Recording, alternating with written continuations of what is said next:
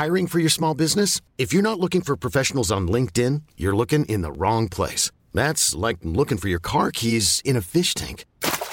LinkedIn helps you hire professionals you can't find anywhere else, even those who aren't actively searching for a new job but might be open to the perfect role. In a given month, over 70% of LinkedIn users don't even visit other leading job sites. So start looking in the right place. With LinkedIn, you can hire professionals like a professional. Post your free job on linkedin.com/achieve today. Hi, I'm Daniel, founder of Pretty Litter. Did you know cats tend to hide symptoms of sickness and pain? I learned this the hard way after losing my cat, Gingy. So I created Pretty Litter, a health monitoring litter that helps detect early signs of illness by changing colors, saving you money and potentially your cat's life. Pretty Litter is veterinarian developed, and it's the easiest way to keep tabs on your fur baby's health right at home. Go to prettylitter.com and use code ACAST for 20% off your first order and a free cat toy. Terms and conditions apply. See site for details. Many of us have those stubborn pounds that seem impossible to lose, no matter how good we eat or how hard we work out. My solution is PlushCare.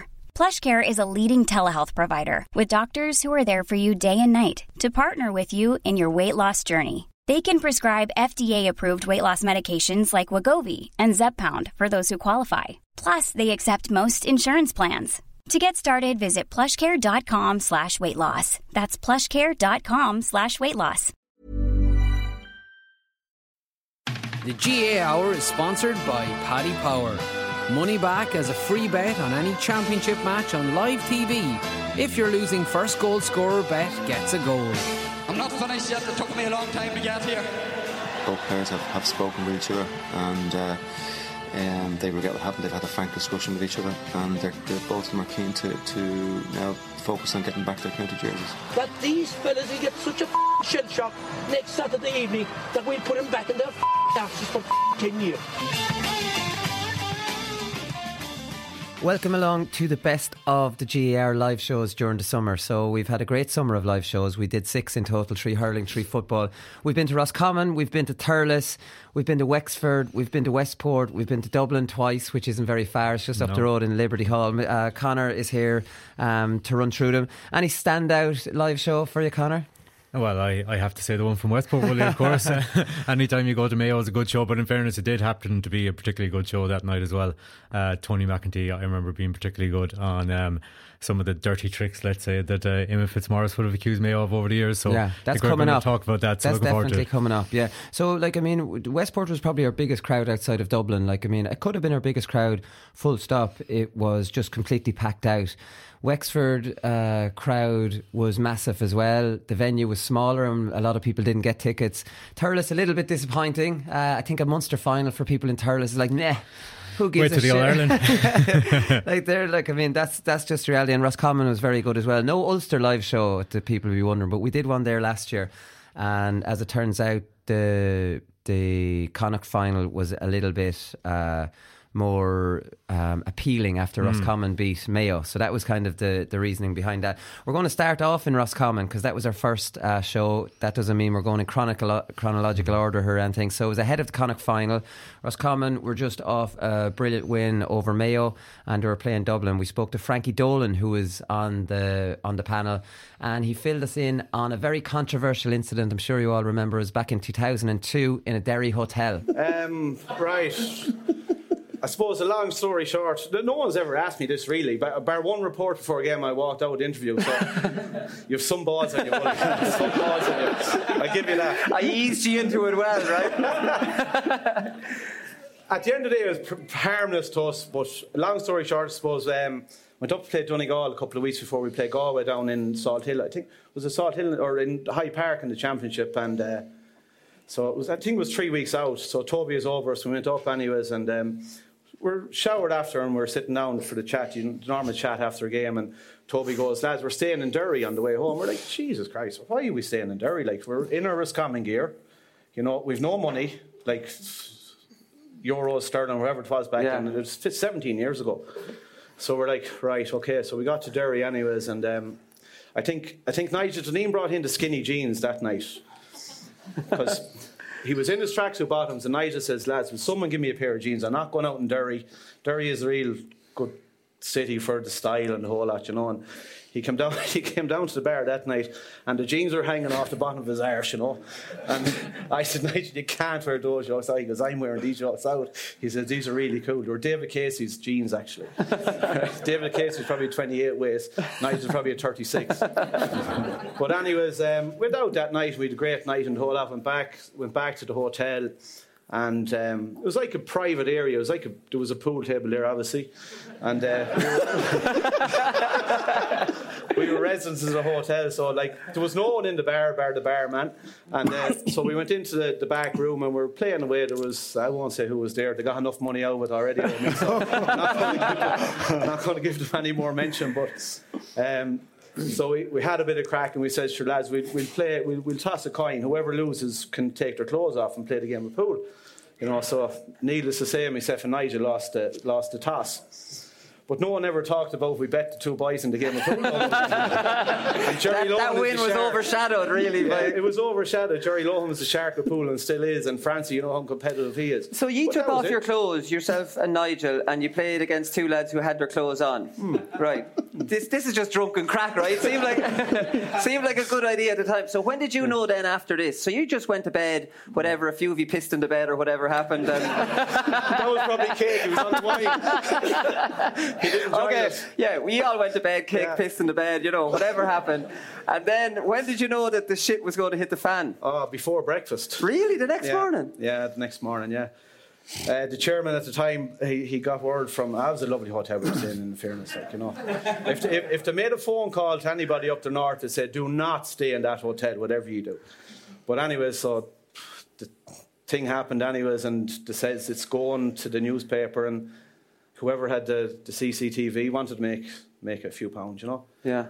And we were like, well, to be honest, I didn't really give a shit, to be honest, you know, because I'm sort of thick-skinned enough, you know, so we got on with it anyways. And I'll never forget, about 2 weeks out before we played these boys in the Hyde, I was staying in a friend of mine's house, and he ran a petrol station, and there was a, you know, convenience store and the whole lot. And we were staying in his house, and he was having a cup of tea that morning. And he goes, that's not too bad, Frankie.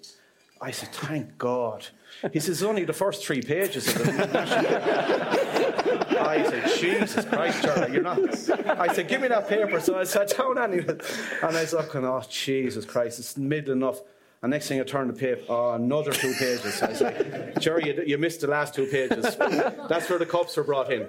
So there was the first 5 pages of a Sunday paper was dedicated to this. Because I remember going on very, very well at the time. Not bad.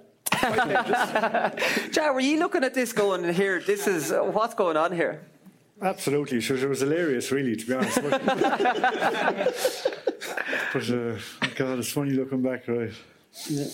But for the grace of God, I'll never forget, Wooly. We were going. We were playing Galway that day in the Hyde, and I got the operation on my shoulder the year before we were playing the boys in Salt Hill, and I was coming on with about 15, 20 minutes to go, and I was running onto the pitch towards the town end, and there was a good crowd in behind the terrace, you know, on the town end in Hyde Park, and I was running on, and next thing I heard this lad, he was giving it loads, you know.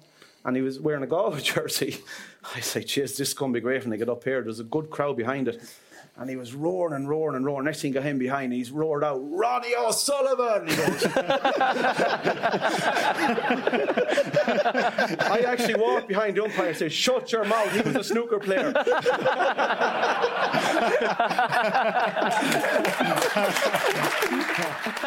Do you remember this one going on, Conor? Oh, indeed, and I do. Doesn't take long for stories to spread in the west of Ireland, Willie, especially salacious ones like this. And any ammunition we can get about the neighbours, the better. So yeah, geez, I remember well. I thought it was a good one with Frankie at the end there, where the Galway fan was shouting down, "Hey, Ronnie O'Sullivan!"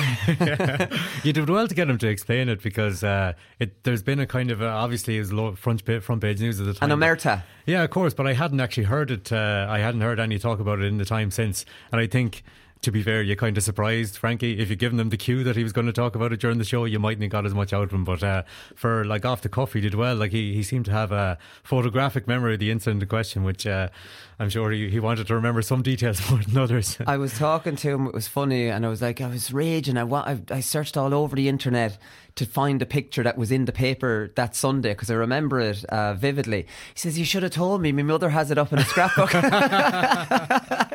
I met his mother afterwards, and she said, oh, well, I have that somewhere. Yeah, and I'll get that for you now. Jesus, good job for them. WhatsApp wasn't around back in the day. But. Oh, Jesus, yeah, for everybody. For everyone in the world at our age. So, right, that was that one. And then we went to Thurles, like I'm saying, and we talked to two members of the Borrisoleigh Five. So this was a bit of a salacious story coming out of Tipperary at the time. If anyone's not familiar, some of the football snobs might not have heard this, Connor, and they have to listen to both today. So Tipperary went on the beer after playing a Munster Championship match against Cork and ended up going on the beer on the Monday. And five of them ended up on the beer in Borrisoleigh on Tuesday night. And poor manager Babs Keating was prank phone called. So his captain Reds O'Grady was thrown off the panel afterwards. Shane McGrath was there too. Here's the two lads filling us in on this one. Lost the match by lose by Reds 3 points, I think. Yeah, we had a few chances. Even Dimi Fitz, I remember, had a couple of chances. He was up in the forwards that day. You know, he was getting a nosebleed up there. He didn't know what was going on. And then this was afterwards. Then sure, we went for a couple of drinks and we went home early on the Sunday night because we had a recovery session on the Monday evening in the pool. So. On the way to the pool then we had an ice cream and stuff on the way to the pool and then after the pool then we were feeling kind of energetic, so we said we might go for another ice cream kind of, you know. And we had a good few ice creams anyway, and here Babs is gone now, so you don't need this code. So anyway, long story short, we were in a pub in Clonalty on the Monday night and Ireland AM was coming on, so I said maybe it's time to go home now if this is coming on. And that carried into Tuesday. Went for a few sociables and kind of the rest is history then, I suppose. The thing that everyone has their own story of it, but we'll stick together, Reds, anyway, isn't that right? So five of you ended up in Borrisoleigh, Reds, on the Tuesday, right? So it's not like you were hammered out the gate that you should be drowning in your sorrows. We all know the Monday club. The Tuesday, a little bit unusual to be going again on the Tuesday, even especially at that time because things were changing a little bit. But you made an awful balls up by signing a hurl, I believe. Yeah, young lad Sean Kenny came into the pub. He was only about 8 years of age and says, you signed the hurley. So we all signed the hurley, five of us. But he went down to the Borrisoleigh field then, and who was training Borrisoleigh was Brian Murray, our physical coach, was doing a one-off session with Borrisoleigh. So talk about hanging yourself like. So we were caught. So you thought you were safe as houses in Borrisoleigh. So you'd be driving out there from Thurles thinking there's no way I'll be caught out there. Yeah.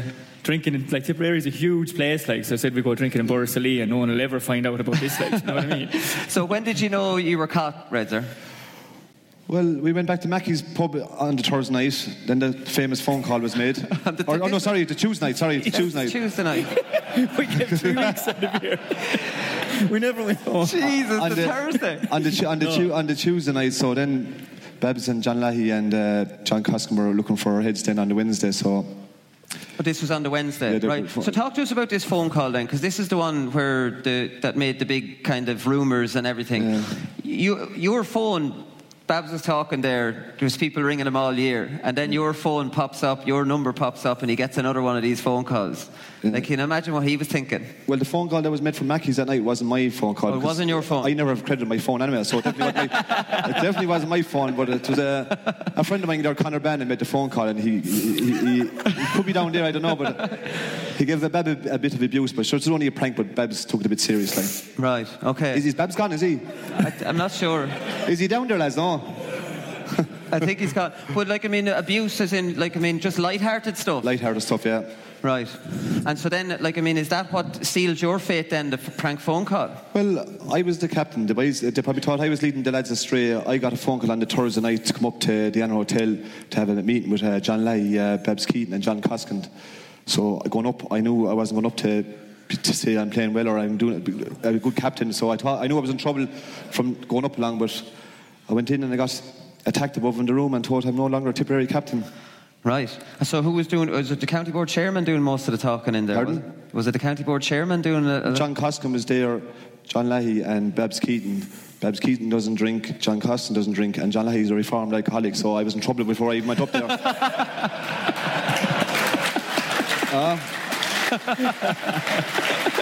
A kangaroo court, huh? Poor Redzer got completely thrown under a bus here, Connor. He actually is a member saying to me, "Geez, my child couldn't even go into school. They were asking yours." It's all fun and games, and I've been thrown off panels. I didn't have children at the time. But imagine explaining to your child, absolutely, as a father, yeah, well, I've been thrown off for going on the beer and disciplinary problems, you know, and they're in school and you're trying to tell them to behave themselves. It's just a bit of a weird one. And actually it was something Shane Curran mentioned after the Frankie Dolan story that you said earlier, that it, like, in fairness, while made front page news and all this, like the level of kind of analysis and forensic analysis on the private lives of kind of GAA players who are only amateurs at the end of the day. Yeah. And when you hear Redzer tell a story like that, it just kind of brings it home.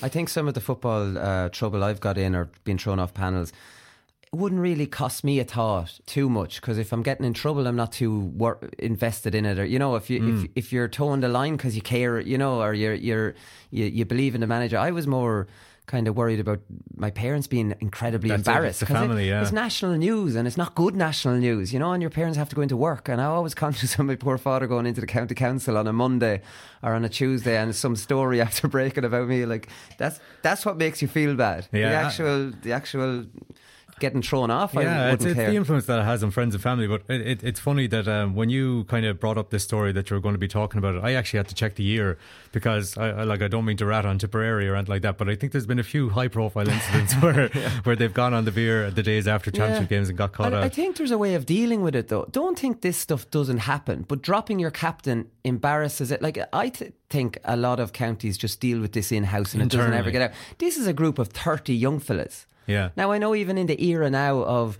panels being incredibly disciplined, these mistakes happen. They're only human beings. It's, do you want to hang that person out to dry by making him a national scapegoat? Or do you want to say, look, well, you're going to train, the rest are training twice this week, you're going to run up a mountain the other 3 days, and I'm going to time you, and if you don't beat this time, and just literally punish him in a different way. Exactly, go up Croagh Patrick in your bare feet. Yeah, and but it's under the radar. Yeah, and to be seen to be punishing them as well in front of the panel, I think is important. It's funny, when I saw this story as well, Michael Conroy told a good story there a few years ago. It was James Horan's first year, and they were after getting hammered by Donegal in a league game in Ballyshannon.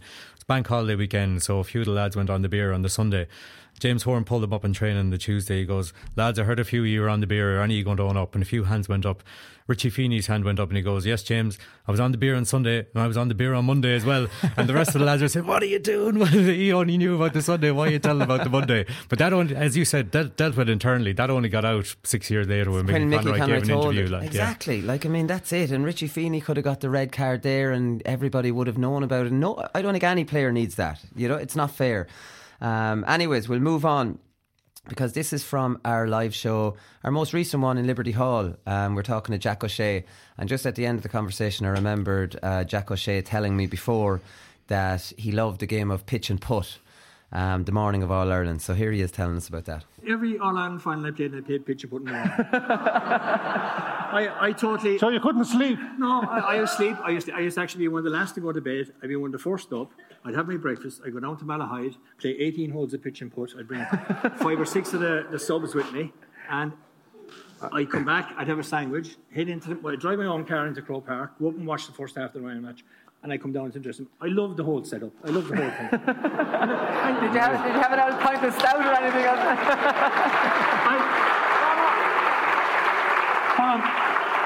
I'll put it like this to you, right?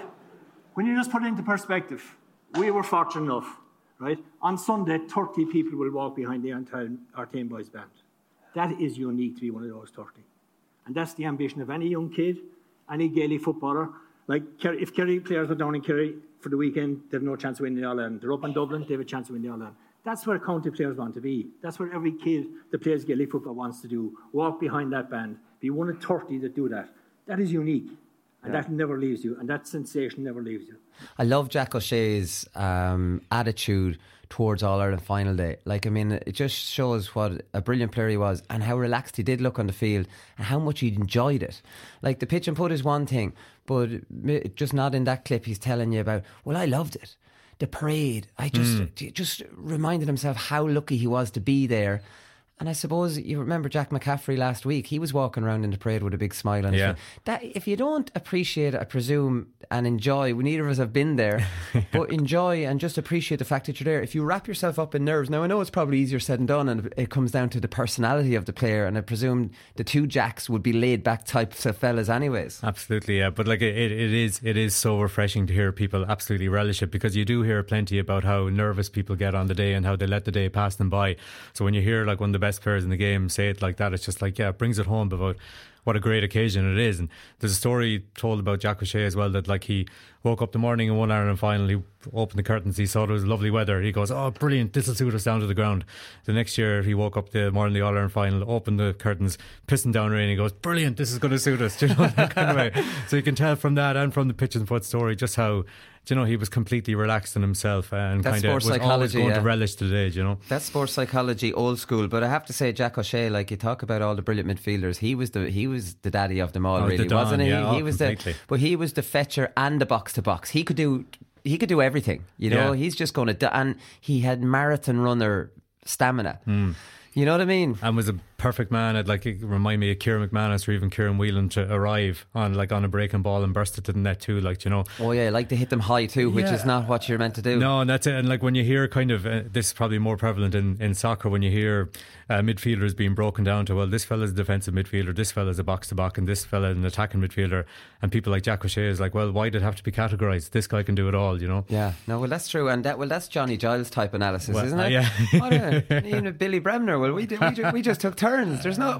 That's true. I do true. Kind of see a point in that. Why can't you just take turns in it? Why does it have to be a set defensive and a set attacking? That's predictable, right? Exactly. Yeah. You want to be unpredictable. 100%. As Jack O'Shea was. Yeah. Exactly. Right. That's it for part one. We're going to play out part one with Tom Dempsey, who took to the stage and sang a fantastic version. It's his version of the Purple and Gold. This is from her live show in Wexford. So take it away, Tom. 2-2. Ladies and gentlemen, he's a bit nervous, so there's only one way to introduce this man. It's Tom Dempsey!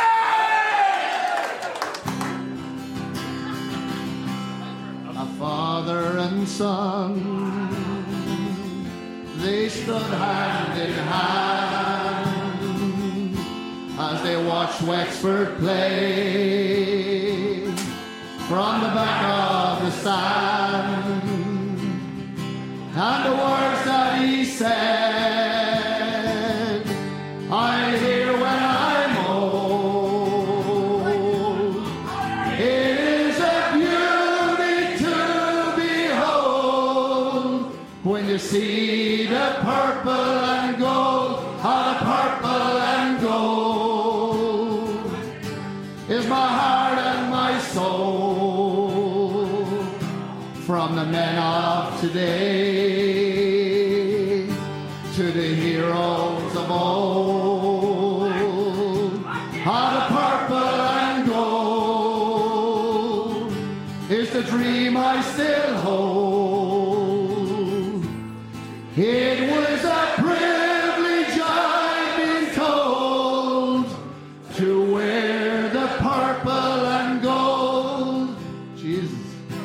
I can still see them now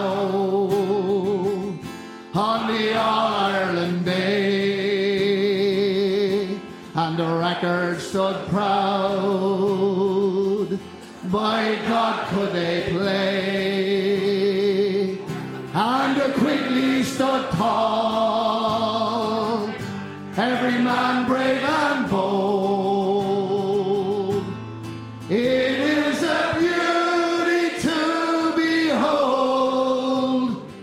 See the purple and gold, all together, the purple and gold is my heart and my soul from the men of today to the heroes of old. Ah, the purple and gold is dream I still hold. It is a beauty to behold when you see the purple and gold. It is a beauty to behold when you see the purple and gold. All right, welcome back. So we're on to another live show in Liberty Hall, hurling this time.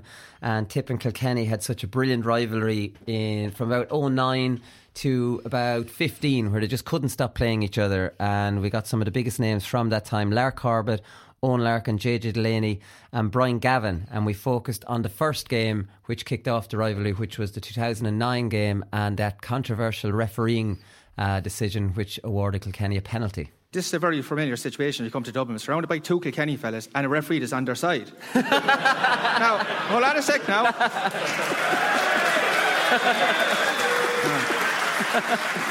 Now, just hold on 1 second and I'm going to explain why. So we went on an all-star trip to Argentina, Buenos Aires, yeah. And we gave 5 days, and there was one pub in the whole town. Name of the pub, De Kilkenny. Yeah. That was the name of the pub, no other pub. So all drinking, so we're out for every evening, De Kilkenny was the name of it. But you know what's very, very surprising is Brian was going to drink with the Kilkenny fellas every evening. So I had to, so this was all-star trip, so you had these referees, Kilkenny were winning All-Irelands, they're all going on their all-star trip. So this was this is a regular occurrence. The referee that's reffing the final is ringing with the Kilkenny fellas. I said, we've no chance, because next year they're all in the same holiday again. So, lads, you work it out yourselves now. Would you give up the holiday? He used to come on our team holidays as well, not just yours.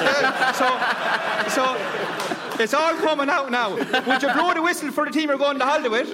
And there was four vodkas for a tenner as well. Brian, you can get a chance to defend yourself here. I know, look, I was, I suppose, lucky enough to be from Offaly, but a lot of Tipperary people mixed me up with Dermot Kirwan, because Dermot ref the 09 final, yeah. And because he was from Offaly and living in Cork, I think a lot of Tipperary people felt I was the one to give the penalty in 09, and it wasn't me. Yeah. So I just want to clear that now. So, and in fairness, the last All-Ireland Tipperary won, I refed it, so I had to give them one back, you know. It's funny actually, Paddy Stapleton said on the show during the week, he said all the other Leinster counties have Stockholm syndrome with Kilkenny. They hammer us so often we now love them. Yeah, that's it, yeah.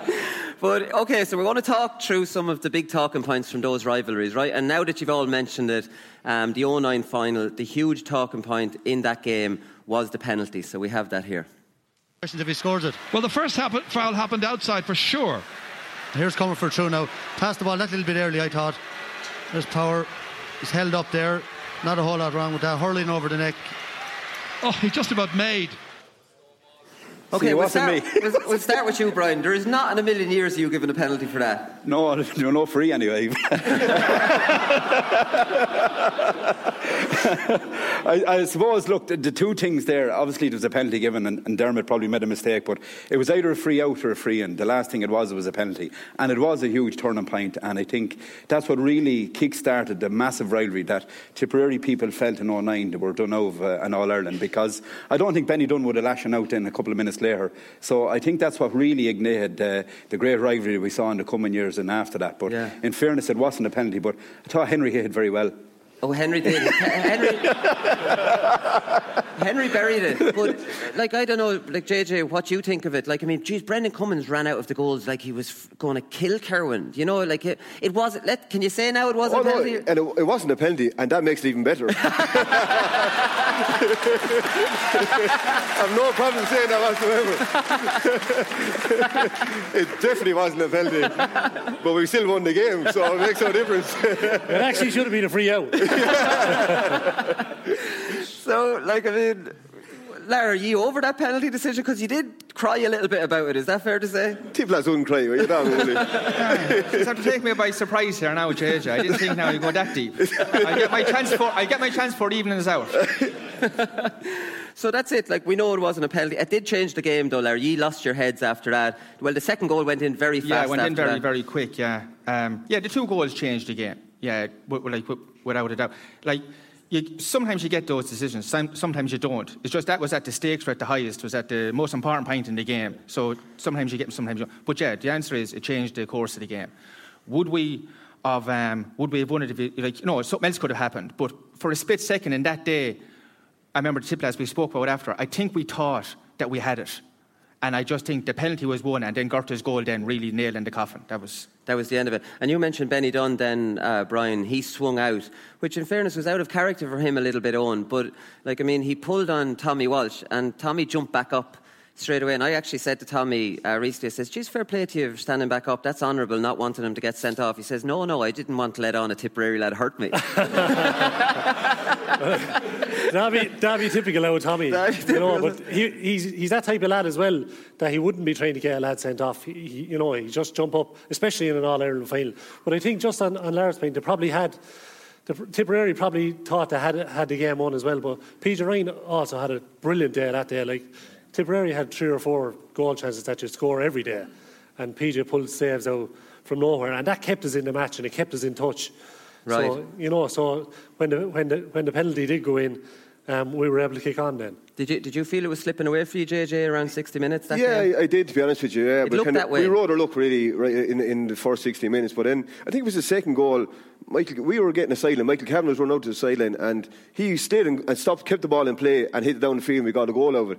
He could very easily let that ball over the line, and then you kind of make your own luck there as well. Like, where he got the ball up the field because you could see we were kind of getting on top in the last few minutes, and that got the second goal there as well. Like, but no, on Peaches' display that day, I seen him. I heard the same club, and he done that for us for years and years. But to do it on the biggest day of the calendar year is absolutely phenomenal performance. Yeah. So yeah, and then poor Marty fell the brunt of Brian's interview, or in the interview after match, Marty had the temerity to ask him about the penalty, and then that was the end of it all. And I don't know if you've seen that interview. I've seen the clip a couple of times, good few times actually, in the days after the All-Ireland.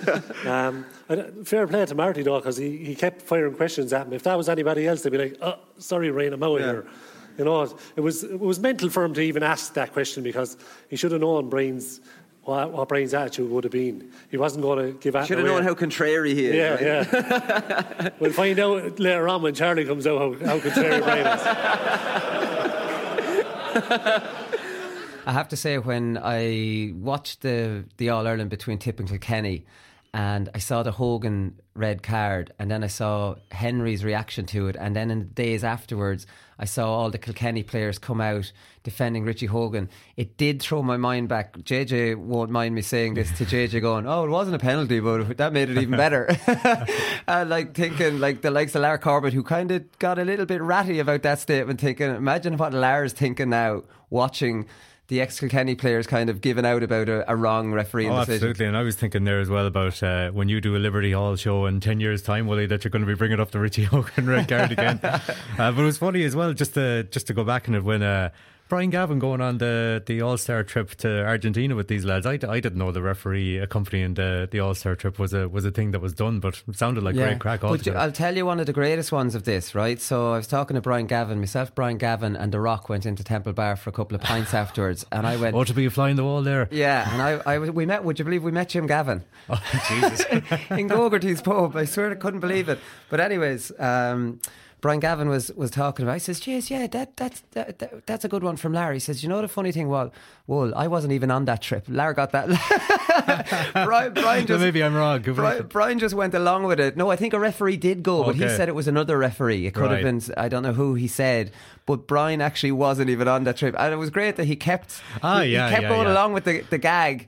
Just because it was funny, He could have ruined Lar there altogether. He could have completely ruined it. So Owen Larkin was there at the end, and he brought up Charlie Carter, talking to Brian about Brian Cody, and Charlie Carter obviously came up in panel 2 in the same show in Liberty Hall. And since Owen brought it up, I suppose I had to ask him about Brian Cody dropping him in 2003. He was moving you on, let's be honest. He was, of course, yeah. He probably want DJ as captain as well, saying it's called spade a spade. and the 10 points in a Monday night didn't help. No. And look, he obviously lost faith in me, and even though I was hurling well at the time, he obviously we played Dublin in Nolan Park in June, and I was captain. The same day was the first championship match in Nolan Park, and he pawned 5 subs, and I wasn't obviously in his plans. And I hurled well in the league final. I came on the league final, did well. It was a 10-goal thriller on a bank holiday Monday in May. And we had a challenge match against Galway in between, and I did reasonably well. So, look, I always said if I wasn't enjoying the 7 miles in and the 7 miles out, it was always time to get out. So, look, I made my decision. I obviously, once you make a decision, you have to back it. And look, life goes on. It was either me or Brian to go, and Brian definitely wasn't going. You'd be waiting a long time to say, well, I'll wait till he goes and another lad will come in. Yeah. But look at it, he has remained kind of distant from the players since. And even before that year, but that's the way he manages. He does things his way, and it's either his way or the highway. And there's loads of Kilkenny players over the years that would have felt hard done by, and maybe just didn't come out in the same way I came out. But and even some of the greats, but you'd have to look at it. I don't have to like him, but I would admire him. Jesus, he's after bringing some amount of All Irelands to Kilkenny, 11 All Irelands, since he came in '99, and. No, he's after doing a great job. All right, so that's Charlie there. So, I have to say, I went to the All-Stars one year, and it was 1998. I'd made the compromise rule squad, and nobody really would have known me. I'd played 1 year from Laois, and I specifically remember Charlie Carter, meeting him coming out of the toilet. How are you, Colm? How's it going?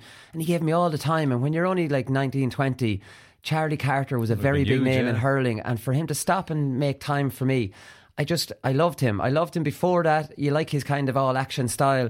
And I held it against Brian Cody for a long time. And it took me even a while to warm to Eddie Brennan because Eddie had taken his man. I just really like Charlie Carter. So, it's funny listening to him. He's not backing down on his Brian Cody opinion, but he's able to say, look, well, I have admiration for him. I suppose you'd be it would be a strange thing to say you don't have admiration for Brian Cody. I wonder, was Cody's reputation as such a ruthless operator established at that early stage? You're talking late 90s, 2000s. We all know it now. Yeah. That's about 20 years on. But it's part one of about 50 of any ruthless stories that Brian Cody has. And that's the way I was asking. A lot better players than Charlie, no disrespect to Charlie, like Henry Shefflin, Tommy Walsh. All-time greats. Now, those two are Hall of Famers. Yeah. As they say, they go down as all-time brilliant, and they got similar, if not the same treatment. Similar stuff, when you're just on the slide, you have to be moved on, and that's it. Maybe that's the greatness of Cody, and we know Jim Gavin has a similar ruthless streak in that. And when you've loads of players knocking on the door, you have to give them their chance. You know what I mean? Yeah. Or they'll get disenfranchised. Do you prefer a talented 22-year-old disenfranchised or a 34 or 5-year-old legend? It still obviously had an impact with Charlie, 16, 17 years on, do you know? Because he said, you don't have to like him. Yeah, do you know? Which I found kind of an interesting insight into the Kilkenny dressing room. Of course, when you have 30, 40 players, not everyone's going to like the manager. But it's just when you're so, and you know Brian Cody so well, you just think it's everything runs smoothly and everybody loves him and stuff. But it just...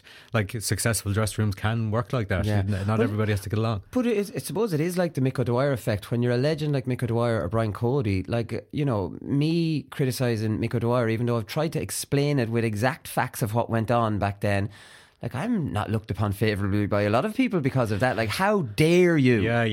Do you know what I mean? And Brian Cody's in that category. How dare you, you little imbecile, you little brat, In fairness to those two, there's only probably about 5 or 6 managers that are in that category. That are in Mick that category, and Brian Cody and stuff. Yeah, even look at Sean Kavanagh. Even look at Sean Kavanagh criticising Mickey Hart. Yeah. Sean Kavanagh has won 3 All-Irelands. He knows Mickey Hart better than anyone. He's more...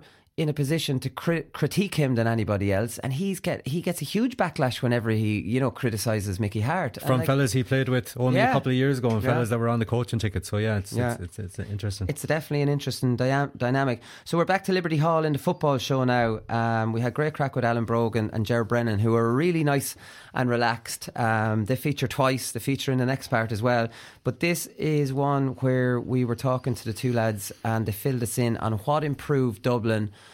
When Pat Gilroy took over, Alan was actually the guy who got the interception. You got a hand to, I think, Declan O'Sullivan's hand pass in the middle of the field, which led to Kevin McMenam's goal. Alan never tackled for years, but he got player of the year that year. This year. We used to have a statistician, Ray Boyan, and I have to ring him on the Monday morning after match. Will you stick me down for a few tackles there? It'd be like Alan Brogan, one tackle, Bernard Brogan, zero tackles, give him a couple of tackles. And Pat Gilroy, and to give credit to Aidan and his team and the Tyrone lads and Cork in the year beforehand, Pat would have watched the game, those previous All-Ireland finals, Wooly, and one statistic that he always focused in on, or principal play, was the tackle counts. What is a tackle in Gaelic football? That's obviously debatable, but making contact and stopping the man in possession going towards your goal. And when you looked at Aidan's All-Ireland finals in Cork the year before, they were getting up towards 100 tackles. We were hitting about 55, maybe 60. So certainly Alan Byrne and all the forwards, they all took a good bit of flack, whether it was the opposition kick-out or we might have got turned over in the opposition half. It was probably just the norm. We didn't really know any different that you kind of make a kind of tackle or a gesture to tackle. But once the lad's gone past you, you get back into your position away for the next ball in. So we learned quite a bit from what the previous champions did. There you go. It seems so simple, Conor, doesn't it? Tackle harder. And like, that's all Pat Gilroy had to say. But even the introduction of stats, because you can't hide from stats. And that did scare. Like, I do think stats, say, for example, tackle stats are excellent because there's no hiding place from that and there's no grey in between area. You either tackled or you didn't. The stats I don't like is giving away possession from a kick pass, for example. That should be encouraged. Okay, was it a routine kick pass or was it a difficult one over the top? You know, like David Moran to Tommy Walsh in the All-Ireland final a couple of weeks ago. Over the top. If he didn't execute that properly or got fingertips to it, which Davy Byrne did in another play, that should not be seen as a negative for Dave Moran. It was the right option. He tried to execute it, and it just... So I hated the losing possessions through kick passes. That's a stat I don't like. But tackling stats, and Alan and Ger like have explained it perfectly. They were on 60. The good teams were on 100. Lads up that a bit. 100 tackles in the game sounds actually mad. Like, we get tackle counts at club level now, and I can tell you we're not getting near 60. Never mind 100. I can't actually remember it. I'm not going to disclose it for the sake of all my teammates that might be listening. But I know that we had a particularly bad game lately, and we were told we read the riot act afterwards, including tackle count, and it was way down. Right. But it does that, as you said, it does kind of immediately we're like, right, that's immediately one thing we can pick up the next day, and God Almighty, we better not be anywhere near it. And as you said, there's no. I'm the same as you. Not to rat on Kieran Kilkenny or anything, but like, remember a few years ago when it was like Kieran Kilkenny got 60 possessions in a game or something like that. I think it was 52 and everyone's raving about him against Donegal. It's all like it's all about quality as opposed to quantity. And like, and Kieran Kilkenny is such a good player, and he used the possession well. Well, but he didn't. He used to get a lot of 1-2s outside the screen, and they were false possessions to a certain degree. Yeah, you know, they weren't won possessions. Yeah, you know. But like the danger is that like when people kind of go on too much about pass completion stats and possession stats, is that some players will go out of their way to tick that box to be made to look better, whereas you're not necessarily looking better. You if you're going to tick that box, you might not take a pass on the next day that you would have, that would have been beneficial for the team. Exactly. But that's it, you're dead right. Like tackles, there's no hiding place from tackles. And what unless you're Alan Brogan and get Ray Vine to dictate the sets. That was a classic. No, that actually didn't happen. That was a joke he said to me afterwards. But Alan says how they did it as a forward group is they tried to have 6 tackles in the game each. And if you're at 6, that's 36 just for the forwards. And you know the way backs tackle a little bit more in midfielders. Now you should be getting, if the forwards can go 6 each and hit 36, midfielders 6 each, now you're up to 48. The defenders should be hitting 52, you know? That was the way they looked at it. So Alan was going out trying to make 6 tackles. I say he shivered at the thoughts of it. But if he only made 1 and somebody else made 12, then he was happy out, because the forward unit as a total still got their 36. Say Paul Flynn, you wouldn't make a few extra ones. All right, okay, we're going to take another break, but to play us out this time, here's Larry O'Gorman. He was at our live show in Wexford, and this is his rendition of Dancing at the Crossroads. So take it away, Larry. You know this next one, do you? Well,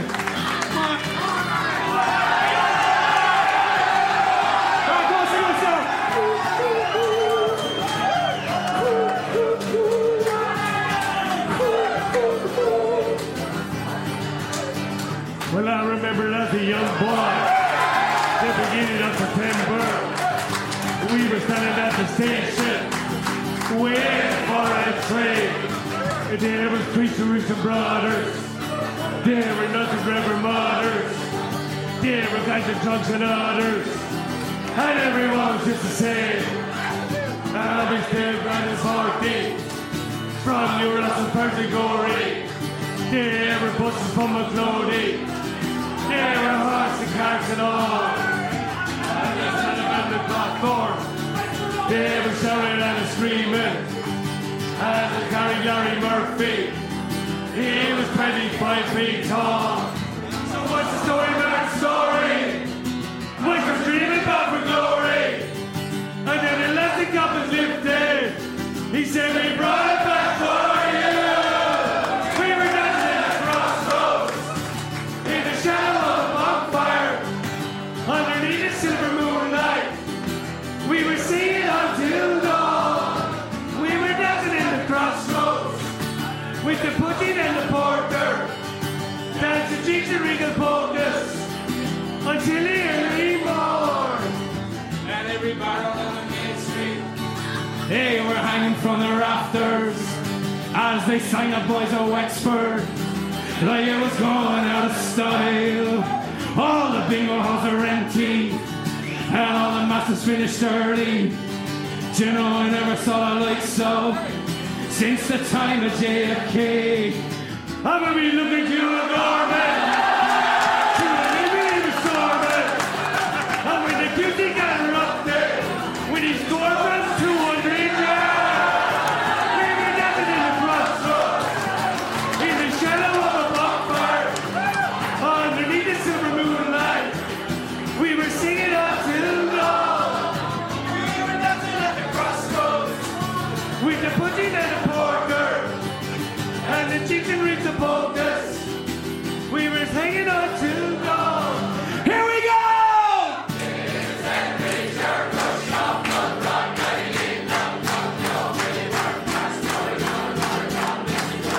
Adrian Fenn and Larry O'Gorman. Maureen McCarthy, Larry Murphy, Gary Laughlin, David Scotland, Dave Bell, Declan Root, June Byrne, Shane Parry, Paul Flynn, Tommy Cole, Arlington, and the man who named the genius, David Ian Griffith. Seamus Cowan, Joel Kearns, MJ Reck and all the rest. Brilliant men in 96 and we remember with the best. Rapper Quigley, Wheeling Dog, Boogie Murphy, Nolan Flood, and an easy camera go! Exit here!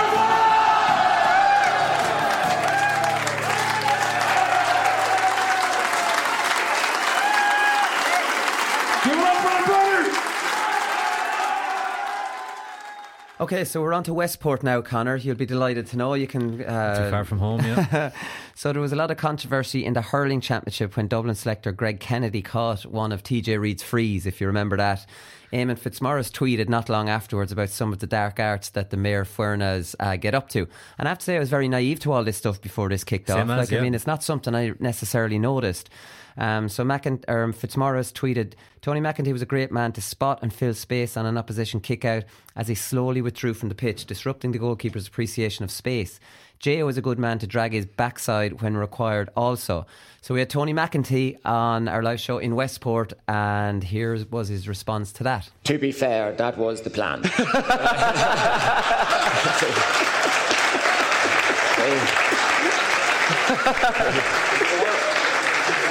And it worked. And it worked, to be honest. I can't claim credit for it, particularly. I can't remember. It's probably Buckley's idea. But the idea was... So before a kick-out, well, you're giving advice... There's an wreck running in now. You're giving advice just for the kick-out, and then you're as slowly as possible walking back on the side you think the kick-out is going, or... So the keeper stands up and he looks out, and he doesn't know if it's who's who. He just sees a body. So therefore that space is empty, or taken up, as the case might be. So it automatically... Because the keepers nowadays are looking between 6 and 10 seconds for the early kick-out. And particularly Cluxton and people like that are looking for space, wide and wings to take over, whatever. So in that case, he looks up, sees a man. That's it, change my mind, headed short into the corner or whatever the case is, you know. Right. I didn't quite do what the Kilkenny selector did. Grabbed the ball and I guess the ball take it away. But, so, I mean, when did you know that Kerry and Dublin have copped onto you? Or did Fitzmaurice ever say anything to you? Or, would there be... That was just that then? On the tweet, yeah. Right. Yeah, so Tony McEntee, not pulling any punches, explained it really well. And I like the... He wasn't even taking credit for it. He thought maybe it was Donny Buckley's decision or whatever. But, I mean... it was just a well-explained admission. Hold his hands up. I'm not getting into an over and back with him if it's more. He's right. That's what I was doing. There was no thinking about it. It was straight away, hold my hands up. I'm as guilty as charged. Actually, that Eamon Fitzmaurice piece, actually, it was about Dark Arts and where foreigners get up to, but it was a particular insight into Mayo, I think, because it was before the Kerry Donegal game around that time. And one of the things that came up was he noticed that when they played a league game in Castlebar that Jim O'Connor hid behind a TV camera at a kick out. Oh, yeah. And then I was for a free kick or something like that, but it was spotted by Barry John Keane, I think, who ran down from the bench to tell him. So it just goes to, and like you were, I was completely naive, and then ever since then I've heard of any amount of dirty tricks that teams are up to, not dirty tricks but just kind of toeing the line, let's say, to try and get an edge. But I even saw Tommy Griffin doing it for Kerry. He just ran in for no reason during break and play before Cluxton's kick out, and then slowly came back off. So even though it's been highlighted, he talked to no one. He led on that he was too late to get in, and then just kind of ran back kind of slowly. But even coming back is where Cluxton might have been looking. But it is like that. I have to say, Eamon Fitzmaurice has been excellent in his Examiner piece and incredibly honest since he's ended up or finished playing, because he was on the Jim Gavin lines. He was kind of copying Jim Gavin, giving nothing away. Peter Keane is just off the charts the way he did. He's taking it to a new level. I was thinking when, before the All-Ireland final replay, I might go down to Kerry and then you don't know what player's up. Peter Keane's going to be up, and I'm like driving down there to talk to that lad. Yara. Right, so we're back to hurling again, and this is the live show in Wexford. We know Davy Fitz takes no prisoners when he's in a feud. He's had many feuds. So we had two of the men who he's been feuding with. Here's Michael Dignan first, and then Jamesy O'Connor. I'm not soft-skinned, and anyone that's in the media for as long as I am, and you were, all of us, you take the good with the bad, you give your opinion. That's what I try to do. And sometimes there's no harm in a little feud every now and then, is there? Well, there's no harm. And but what the only thing I didn't like about that was he sort of implied on the thing that we should be replaced as pundits, and we weren't qualified to be pundits. And so my reaction was, I don't interfere with his livelihood. I never made a comment to the Wexford County Board about anything to do with his employment. So I know he does it for the love of the game and all that. But like Mick O'Dwyer. Yeah. Mick O'Dwyer. Jeez, I loved Mick O'Dwyer. I love driving. Yeah. So anyway, Waterville to Kildare every night. Yeah, right. But anyway. So that was the only thing, and it did create a bit of tension. I answered him back on Morning Ireland, and it got a bit tense. But I met him, and it's like everything. You've met him since this? I did meet him since that. Yeah. There's always something that puts things in context. And there's a young lad in Two Mile House in Kildare, a young lad called Adam Burke, and he was only 20 years of age, very good footballer. He had a stroke on the field, and he was desperately. He was lucky to live, but he was very badly. Physically damaged, and there was a huge fundraising appeal. He needed about £1 million to try to help him, and we did a night up there, and Davy was at it, I was at it, Joe Bradley was at it, Tomás O'Shea and a couple more, and we had a panel discussion like this, and I chatted to Davy before and after it, and look, life is short, and we shook hands and we had a chat. And did you bring that up? Did you bring the argument up? We had a bit of a chat about it, yeah, and but it was civil, and it's funny in his book. The only thing is, he left kind of made up with me, but he left with a bigger chip in his shoulder about Bradley, because Conor Sketches was there that night as well. He's at the opening of every envelope, isn't he, and everywhere. But Conor Sketches was there, and he did Davy to Davy. Now, it was one of the funniest things I've ever seen. He did Bradley to Bradley, and then Davy to Davy. He took out the Suder and the whole lot. Like, it was fairly close to the bone now. So I think he fell out with him that night, and he fell out, and Bradley wasn't very nice to him, and he fell out with him. So he wrote his book then subsequently. So he kind of said, "We're grand again now." You were down the list. I'm grand again now for the moment. Maybe after tonight or after Sunday I could be gone again. But what about you, James? Are you down the list, or are you still up the list? Because in the book, he said about you, in their different ways, both Brian, this is Brian Lohan, and Brian has reason enough over the LIT or the Mary I and UL rivalry. And he says, both Brian and Jamesy have been cutting the back off me since I took over Clare. Why Jamesy especially chose to do that, I don't know. I actually phoned him a couple of times early on in my term as manager to ask him why he seemed to consistently be negative towards my leadership of the team, given I was hardly a wet week in the job. No more than with Lohan, I felt I had a great relationship with Jamesy when we were teammates, but he never seemed to warm to the idea of me as Clare hurling manager. Respond to that.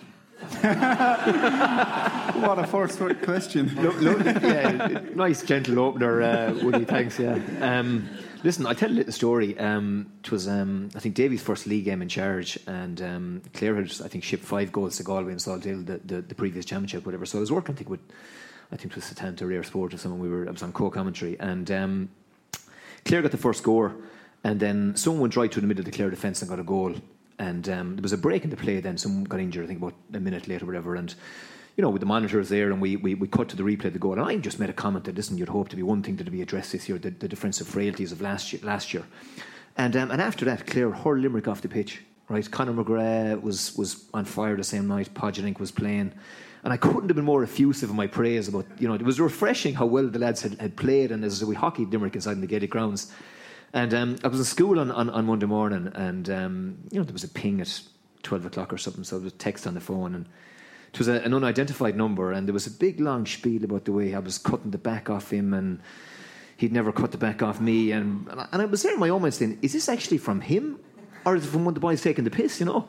And so I got home at lunch anyway, and I said, I'll ring this number or whatever, and I said to him, did you actually see it? Did you actually hear what I said? And no, one of the boys in LIT said to me, you were cutting the back off me or whatever. And, you know, what do you say, like, you know? That wasn't a bad impression there, actually. But... I'll tell you now, don't start taking the piss out. So I'll tell you, yeah, exactly. But look, so I said, listen, it's not my style, you know, surely you know me better than that. I mean, we hurled together, obviously, for years. But, as I said, that was that, and we, you know, you shake your head and you get off the phone. And after that, Woody, to be honest about it, I mean, okay, I was doing a column for the Sunday Independent, and I thought fair, and I thought I was honest, and I gave my opinion. I didn't agree maybe with some of the type of hurling we were playing, where Shane O'Donnell maybe was, you know, a real threat, I thought, and we were playing with a sweeper, and there was an extra defender sitting in front of him, we were hitting the ball out to the corner flag, and I just thought we weren't getting the best use of him, and I gave my opinion, and, you know, obviously, you know, he didn't take too well to it, but, like, personally... There's nothing personal about it, and sure, you know no. that, like. But it's like I haven't actually, I'd say, spoken to Davy. I'd say you count on one hand the number of times I've probably spoken to him in the last decade. And again, there was something in the Sunday Independent. I wrote a critical piece maybe after the last year with Clare or whatever. And again, I've just said, look, you know, maybe need to get Paul Kinnaird back if we could, and we need to maybe get, I don't know, Podge back into the fold or whatever it was.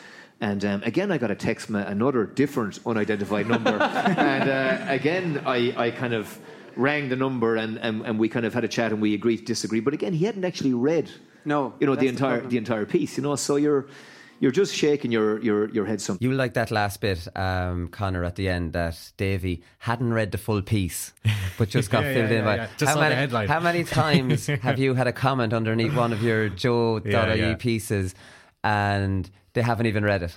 But the best then is the comments underneath that, when people are like, did you even read the piece? You don't even have to call them out for it, so. right But then would you have people reacting to him not understanding the piece and just reacting to what his comment was and getting a totally distorted view of it? Pretty much. There's like all sorts of like different subcategories that kind of emerge during the comment section, so it's just moderating them can be a particularly tricky exercise. Yeah, that's the online writing life, right? That's what pretty much. That's what you signed up for.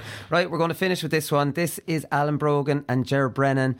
You remember this, of course, Conor, very well, because this was in around 06. How could I forget? Yeah, exactly. So Dublin were into clapping the hill. I thought it was embarrassing to look at. Didn't know where it came from. Here's Alan Brogan and Gerard Brennan filling us in. Alan, you have a chance to defend yourself on the Hill 16 going down to Clapham. I thought we were going to move on from that. What did you actually think? Because I tell you, I was. Are you doing the interview or are you doing the interview? I was working. There's an off license in Fisbro there, Hart Corner, called Sweeney's Wine Merchants, and I was only knocking around the training panel at that stage, so I knew it wasn't the championship squad. But you're playing against Mayo in that semi-final, and so obviously you were working on serving people, but had the television on in the background as you would, and a bit of messing then in the warm-up. But I'll be honest, and I'm sure the lads will agree with me, like, you want the team to do well, but the fella in your position maybe not to do so well, so that you can get in. But I remember kind of watching that, and the lads kind of clapping and all that stuff, but I never understood it, but I can only assume that it was some sort of psychological thing. Like, Like, you have to remember, we were getting hammered by Tyrone. We were getting hammered by Kerry. We were walking through Leinster. Maybe not walking through Leinster, but we were winning Leinster well at that stage. We were coming up against the Tyrones, the Kerrys, and we were getting bet off the park. So we were looking for any angle we could find that could just bring us that bit closer. I don't know, maybe it wasn't even intimidation. Right? It was just trying to get that, trying to get Hill 16, the 16th man, the 16th man behind us, and see could that make a difference for us. There was no really more to it than that, to be honest with you. Like, I can't. You never thought of just like that, kind of maybe tackle that bit harder or something, you know? But you know, like what Pat Gilroy thought of. Yeah. maybe there was that bit of insecurity in the team at the time. I don't know, but it was like we were shipping a few big defeats and big games over the course of the 3 or 4 years before that. We'd obviously been beaten by Tyrone. That Mayo game, we'd been beaten by Tyrone in 05 when we thought we were ready to make that step up. Did you feel we were probably bullied a little bit. I actually started very well in that game, and Conor Gormley came on me then, probably bullied me a little bit in the second half, didn't get that much ball. So for me personally, I was looking for any angle I could find that could maybe just make us some more. Yeah, maybe we should have just tackled harder, and we never thought that. It's like the extra time. Did you feel we were doing it? Were you hiding in the crowd, or were you? Wheeler was being pulled back by the jersey one time. Well, that was the Mayo match, wasn't he? Someone was pulling. Wheeler was about to climb into the hill. Like. He was psyched up for that. And I feel I felt comfortable enough to walking towards Hill 16. Like, we were dubs, we loved Hill 16. Yeah, I'm just thinking. I was saying on the show yesterday, could you imagine Jim Gavin watching that? Oh, yeah. I'd say he'd be like, "What the is going on here?" It was a different time. We were in a completely different position than the team now is, and I suppose we were just looking for any angle we could. And like in fairness, the pillar and that management team, like, we left no stone unturned trying to reach an All-Ireland final. And if there's one, like I've said it before, if there was one regret that I'd have over the course of my career, and it's hard for me to have any regrets, it's that we didn't manage to reach an All-Ireland final with that team over that period, because it was a close group. We put a huge amount of effort in, and we probably deserved. Like, that game against Mayo that day is obviously a big regret. We should have closed that game out in hindsight. Maybe Tyrone, but particularly that Mayo game. We would have had to play Kerry in the final, so maybe we wouldn't have won the final, but just getting to a final at that stage would have been a monkey off the back for us. Yeah, so I mentioned Mayo Dublin in 06, Conor, because you had a specific interest in this game, obviously being a Mayo diehard, and this came to a head when Mayo went down to the wrong side of the... warmed up in front of the hill, and this was the most aggressive clap to the hill we ever saw. So Wheelo came out and he was being held back, and they were all going down, and after the clap to the hill then there was the mill at the hill, or whatever they called it. Now, that's been well documented, but like, I mean, I don't know, like, Alan tried to explain it, trying to get any edge, but look, it's a silly kind of edge to try and get. Now, I kind of understood where he was coming from, but at the same time, neutrals didn't like that Dublin team, and could you blame them? It's probably an explanation that would have held a bit more kind of weight a few years ago, before the Jim Gavin era, and now that Dublin have moved away to such an extent, to the extent that they're deliberately avoiding the hill, I think that it's just changed completely. But that's it. Like, while, you know, Mayo would have been told to warm up, I'd say Mayo would have been told to warm up the other end.